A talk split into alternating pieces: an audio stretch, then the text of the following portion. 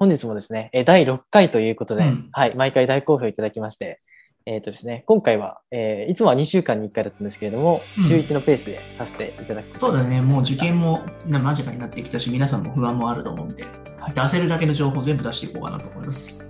まあ、80日となって、受験に対する不安もあって、私たちの配信を見て、不安解消されるようになりました。あありがとうございます。ありがとうございます。まあ、100日切った受験生に対してモチベーションを上げた維持させたり、魔法の言葉がいきならどういうふうにするのか、具体的に教えてください。なるほど。具体的にその言葉の声掛けってことですね。うんうんはい。OK ですね逆に石橋先生が、このなんかあの、勇気つけるところの言葉とかって何かあります？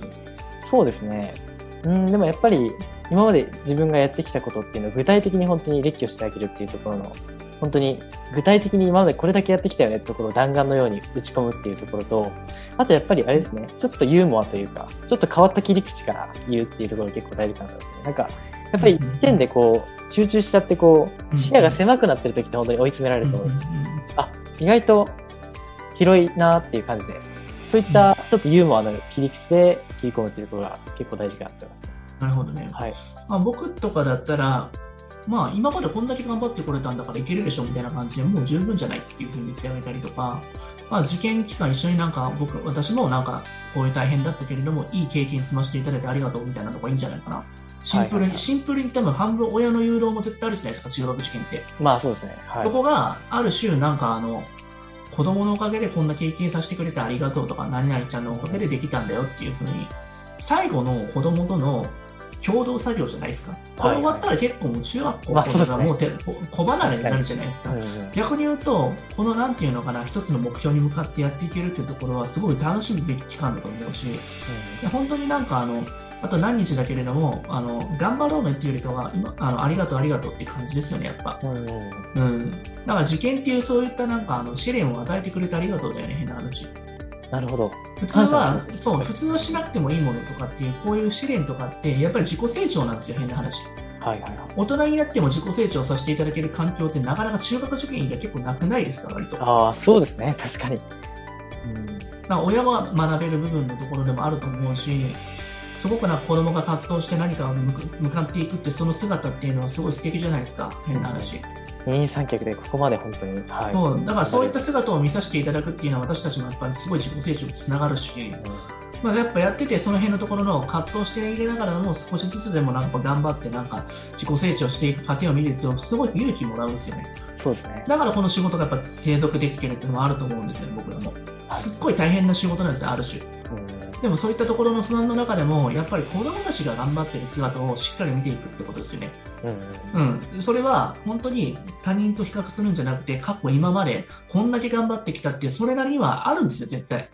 そのそうですね。受験っていうところをその勉強してない日もありますよ、もちろん。寝転がってても、なんか、お前何してんねんって思うかもしれないけれども、そんな中でも彼は不安の中でやっぱやってきてくれてるわけですよ。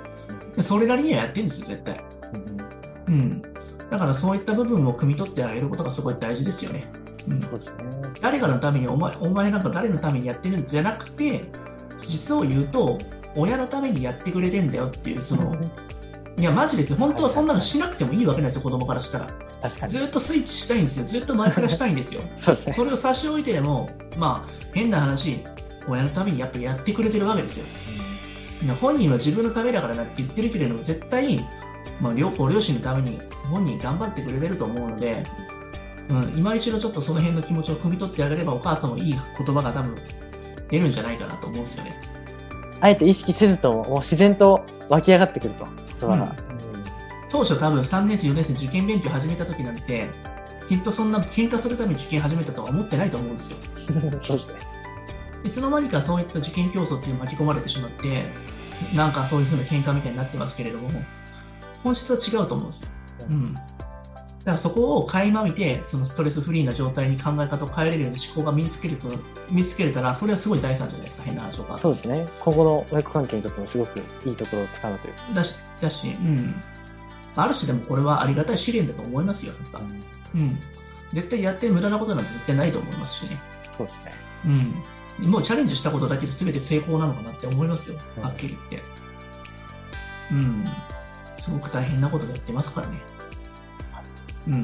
まあそういった中で結構中学受験って、なんかあの、客観的にも僕は先生としてもすごい成長させてくれるいい仕事だなと思いますね、そうですね。本当に感情を揺さぶられる感動的な仕事ですね。本当にすごいいい、うん、お仕事だなと思うし、うん、特殊ではありますけどね。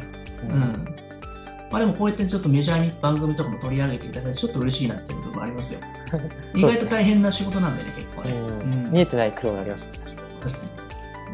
でも不不安を共有し,、ね、ししていくとね、やっぱり伝染してしまうから、ね、やっぱりある種、親御さんもやっぱり前を見て、今やれるべきことだけをしっかりやればそれで十分かなと思いますよね。うん。なんかお話聞いてて、なんか先生相談してみたいなっていう人がいたら、してもらったら全然いいと思うし、うん。はいまあ、あの、時間のある限り、ちょっと私もですね、先日、まあ、ちょっと事故もあったりとかして、ちょっとあそうそうですね。ちょっとなんかあの、時間とかもなんかうまくつけつけない時もあると思うんですけど、できる限りなんか対応させていただこうかなと思いますんで、はい。ぜひぜひ皆さんね、フルットご応募いただいて、それさらになんか一緒に頑張っていって、なんかいい成功体験つあの作らさせていただいたらいいかなと思いますね。うんはい。はい。みんな頑張りましょう。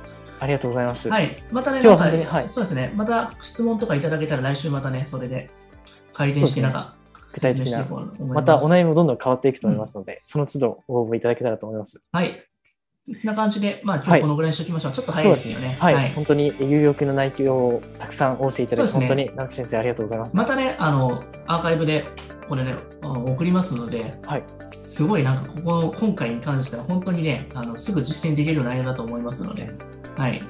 ぜひぜひ皆さん応募してくださったのも、まあ普通に送っちゃいましょうかね、もう今回に関しては。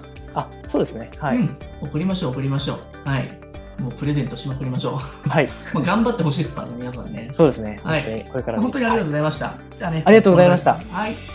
じゃあまたまた来週。